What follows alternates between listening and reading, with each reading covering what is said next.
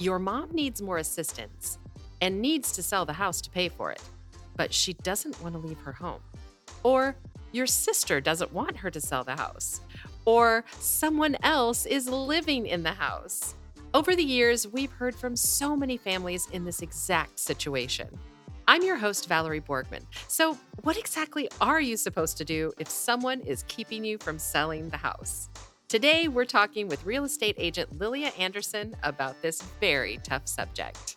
Welcome to Desperately Seeking Senior Living, a podcast for sons, daughters, grandkids, and spouses who suddenly find themselves tangled in the search for senior living and care.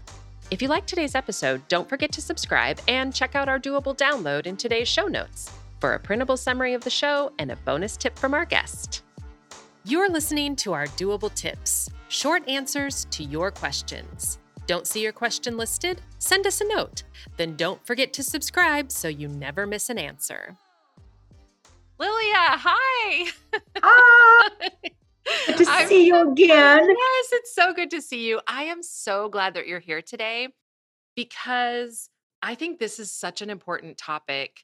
We have worked with so many families over the years that need to sell their home to pay for mom or dad's care, but someone is presenting an obstacle, whether that is someone disagreeing with the sale of the home or someone like actually eh, an, an obstacle like living in the home with their parents and it's this kind of weird situation that nobody really knows what to do with and so i'm really excited that today we're going to just talk through some different scenarios and and give folks some different ideas of maybe what they can do That's a tough subject. That is a tough one because when you're dealing with a family, there's so many family dynamics, and it's so hard to really dice it and really get into it and what's what's the problem and how to really take care of it. And a lot of times the issue is hard to deal with and nobody wants to take that on because usually it's a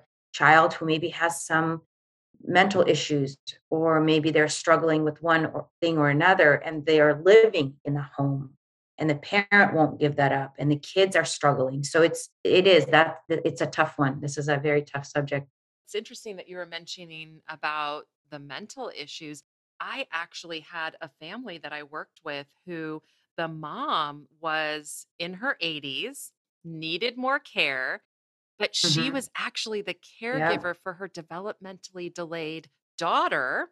But the daughter was in her Mm. 50s. So this one actually had a cool ending because the family had never considered that mom and daughter could continue to live together in assisted living. And they actually got an apartment large enough that they could both live together in the same apartment. The mom got all of the care services that she needed. The daughter didn't really need anything, but that was okay. And so that one had a great ending. yeah No one had actually really thought of that as even being an option. So that was really cool. that is a great option we've had that happen several times when the kids actually move in with the parent into the assisted living community the one thing just to consider as if you're thinking of that scenario some of the communities will accept someone who is 50 or 55 some communities are very strict that it has to be 62 and older so just but something to consider if you're thinking about that as an option Yeah. definitely Absolutely. Yeah, that's true. I mean, you do have to find the right fit for sure. Mhm. What and and honestly, that kind of speaks to all of this. You know, you're in real estate and I help families find senior living, but the topic that we're talking about today, I feel like it almost takes both of us. yeah It's almost like this team to sort of get through and come up with the best solution. it has to be a team. It's not a one man show. There's so many things that come into play. I mean, some sometimes you'll go in and maybe someone's a hoarder and there's things that you need to clear out. Then you need to involve someone else. Maybe there's an estate sale that needs to happen. Then you bring in somebody else. That's the beauty of it is having those connections and having the resources available and really sitting down and coming up with a good plan. What is a plan? Sometimes it's usually between the siblings. One, there's usually one that's probably not in the house. The other two or three are angry. They don't know how to deal with it.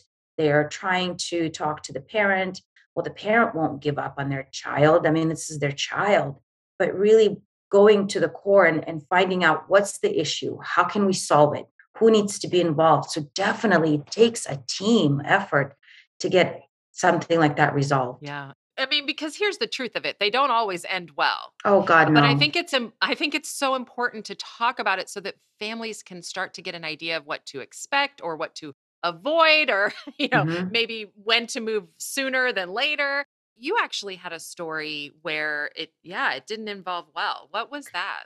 Oh gosh, that sure didn't end well. It's uh oh boy, uh great family. Great family. Um three siblings, one living in the home, dad definitely needed to move, but again, he wouldn't give up on his son. And the kids did everything they could. I mean, they tried to help, they've tried to give the son other options, and he just wouldn't take them.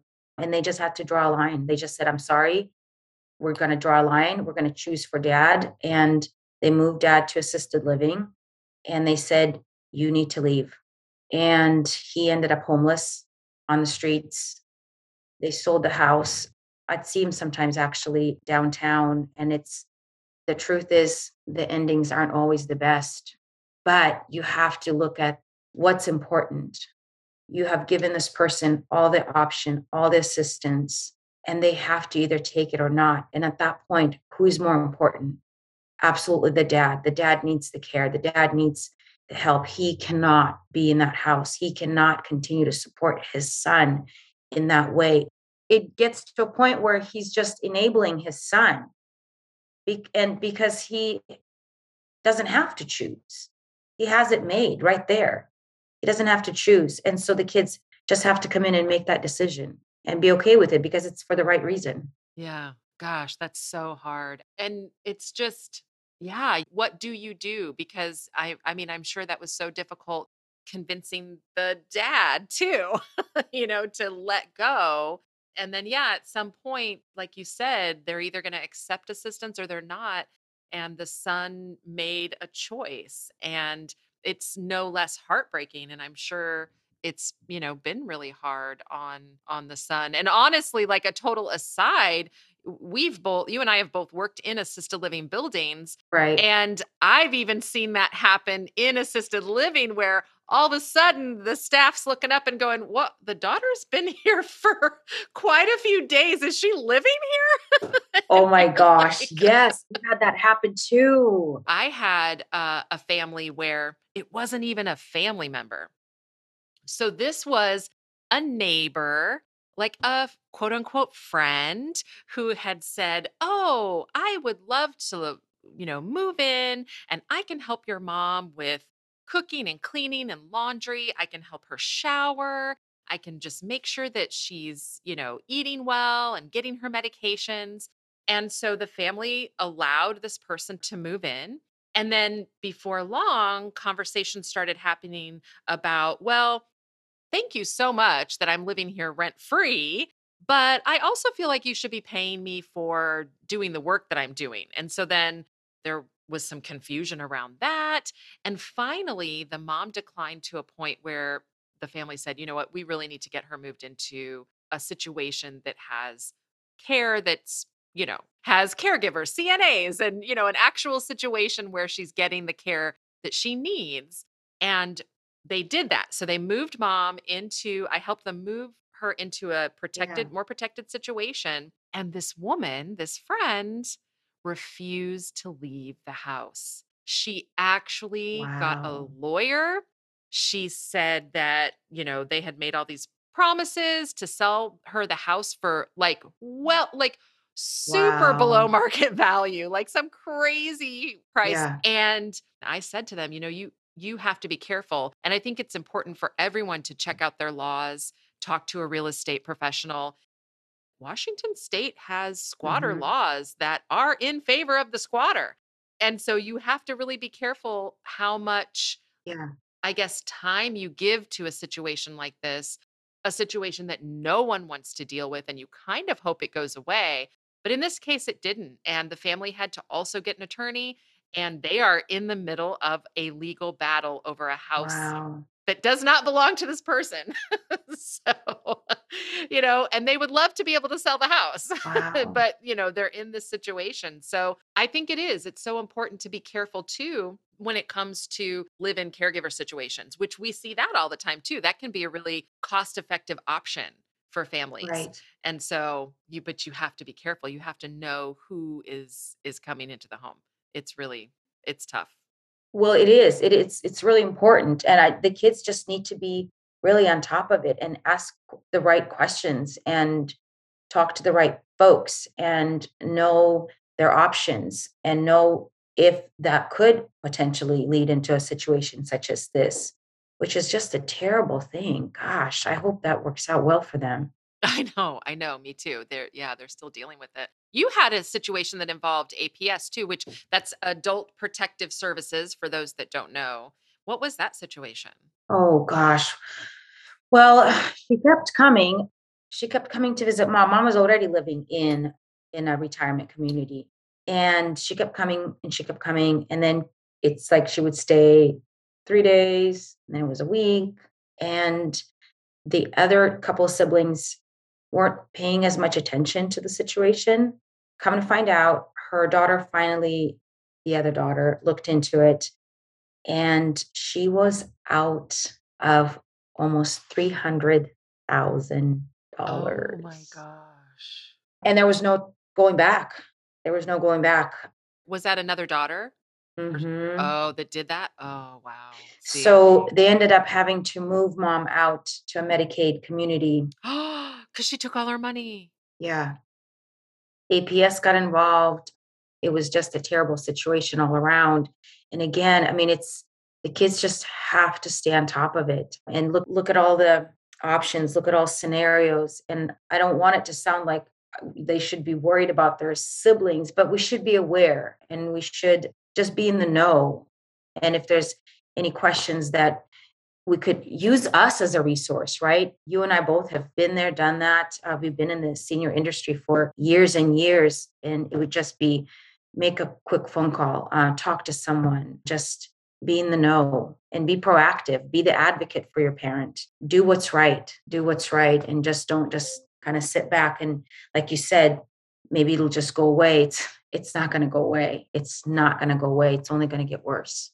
Yeah, you said a couple of things there. I'm glad that you talked about that example. I know that was actually already, you know, some with someone who was in assisted living, but that happens all the time when they're living in their home too. Oh, absolutely. We see one sibling that's completely against the sale of the home, and usually that's because they are wanting the money Mhm. from the sale. They don't, you know, they they want mom or dad to live there forever so that they then reap the benefit as a, an inheritance. And listen, I don't want to take anyone's inheritance away. I mean, we work with so many seniors that are like, I want to pass this on to my loved ones. Right. I want them to have, you know, my home. But but then, you know, at the same time, there is this piece you have to be able to protect your loved one and make sure they're getting the care that they need. And so it, it is this tough balance sometimes. And and I get it. You know, you want to have that inheritance that your mom has been talking about for 10 years. But Yeah. but at the same time, if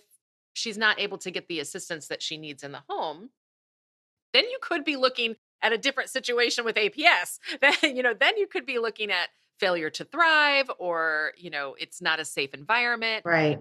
And so that that can be really tough. Yeah. So you have to take a look at that too, I think. The situation can be really, really tough. And sometimes it's mom or dad that does not want to leave the home. Right. And that's usually the case. And again, it's the kids just need to really be realistic. And if if they can make it work in the home and have the home care come in and have them the help that they need, that's great. Um, but the kids just really have to step it up and make a decision and, and do what's right by their parent. It's funny because families that do know about APS, again, Adult Protective Services, some of them are actually scared. Like I've gotten phone calls before where they're like, uh, I don't know what, you know, no, no, no, we don't want APS involved. But what's interesting is that if you are on that other side where mom and dad don't want to move, but you know it's not safe, and maybe you can't afford 24/7 in-home care, and and you're like, "What the heck do we do?" Calling APS can actually be a really good support for you in that situation. Absolutely. They're gonna come in, they're gonna look in the refrigerator, and also, uh, just as a side note, for the all of those out-of-state daughters and sons that their parent lives out of state and they're getting this feedback from neighbors, calling APS is not a bad thing. They can come in, they can do a well check, and they can see is there food in the refrigerator or not? Is the house a hoarding situation where it's not safe? And so these are all things where APS can actually support a family in making that decision and helping to get mom or dad on board with, uh, you know, a move needs to happen. Because the last thing that we want is for there to be something really bad that happens. And oftentimes we see this where it's a fall and now mom or dad are in the hospital and now they're in skilled nursing. And, you know, we don't want it to get to a point where something really bad happens, Right. but, you know, that does happen sometimes. And that is a that is a great point about great point. APS is not a bad thing. Yeah, they can really help. Oh, absolutely. Well, it's just like, I mean, let's just look at a different scenario. Take a child. You're in the neighborhood, you're watching something terrible is happening to this child. You're gonna call CPS. Well, it's the same thing. It's they're gonna come in, they're gonna investigate, they're gonna make sure that this child is protected, that the child is okay, that everything's okay. It's it's not a bad thing. Yeah. They're just gonna look into it and make sure everything's okay. Yeah. It's just the same the same same thing. Exactly.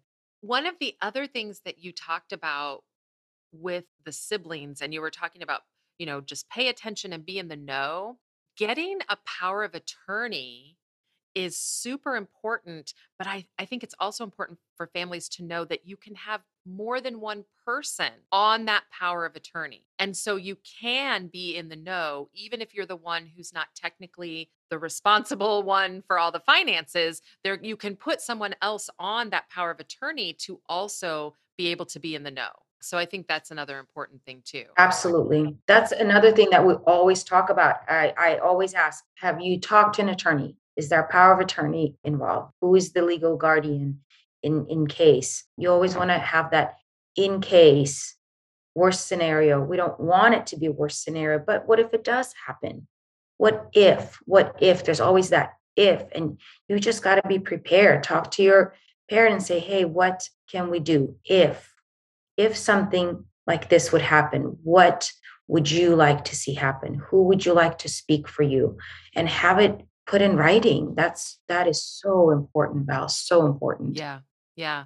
And that's, I mean, really, I'm glad that you, you know, that we're talking about all these different professionals. We've talked about in home care, we've talked about attorneys, we've talked about, of course, realtors and what I do helping families find the right assisted living. And and I think that just goes back to what we started talking about, which it really does take a team. And as overwhelming as this is for families, and some of you listening right now might be going through, or you know someone who's going through this exact thing right now, it is so overwhelming for families. But I think just knowing that there's a hmm team that you can just make a phone call, a couple of phone calls to a few different people. They're going to be able to lead you to other really great people. And just starting to build that team is the first step. And then you don't have to take all of this on your shoulders. You can start to build the team and come up with different strategies, whether it's calling APS, whether it's getting resources for a son that lives there and, and needs resources in order to move out of the mm. home you know, whether it's checking up on your siblings or getting the siblings all together, right? To say, listen, Yes, this is, and maybe, you know, as professionals, we have these conference calls with families. Absolutely. We can absolutely, we would love to talk to the family members that are not on board. Let's answer their questions and let's see if we can come up with the best plan for mom or dad, because that is really what this is all about. And what you just said is powerful. Um, I think it's so important to be able to talk to that kid who's against it, because that is where what is a good solution? You have to have a solution of some kind. How can I answer your questions? What are your questions? What are your concerns? What are your, are you doubting something? How can I help you? And being that resource, being able to answer questions. And you're right, taking as much stuff off the shoulders and saying, you're not alone. You are not alone in this. There is literally a team out there who's done this hundreds of times, who have been through so many scenarios and so many family dynamics. We have answers. And if I don't have an answer, I will open up my phone and I will get you an answer. But yes, having a team around you, that is key. That is just absolutely key. Absolutely. And like you're saying, we have that experience to ha- come up with those strategies, to come up with those ideas of, you know, maybe this will work and and maybe we can hmm try this and in the end getting that care, that's the most important thing. It's it's so hard. When I worked in independent living, hmm uh, there was a gentleman who had toured. He wanted to move in. He was really excited. He had come for lunches, started to meet the other residents and then I had followed up and made a phone call to him, and he had one of his um, children was living with him. And he said, Well, I can't talk right now. I can't talk right now. And had to go really quickly. hmm And the next day at the front desk, there was a handwritten note to me on a slip of paper that said, My dad can't move I need to live in his house. and it was signed by his child. and it was like, stop calling. My dad can't move in here because I have to live in his house. like, I'm like, okay.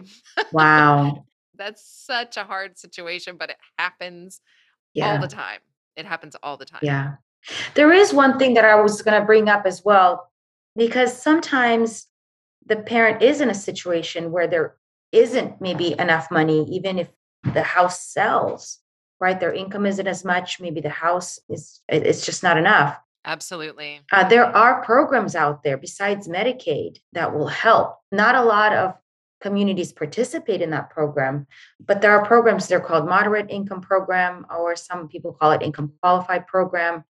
So again, you have a team out there, reach out and ask questions and be an advocate. Um, there are resources and there are options. Yeah, absolutely. So, Lilia, what would you say would be your number one doable tip for families that find themselves in this situation? Reach out and talk to someone. Just reach out because it's too overwhelming. You're right there, you're you're in it and it's hard to see through a problem when you're right there and you're in it. Have someone who's been there, who's guided folks along the way, take your hand and walk with you.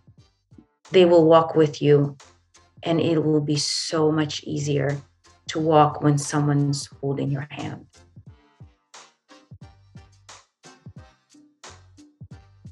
This week's episode is brought to you by the Rosie Rourke Keller Williams team, the top real estate team of Southeast King County, Washington, and the top 1% for Keller Williams nationwide. Voted Renton's best real estate team in 2018, 2021, and 2022.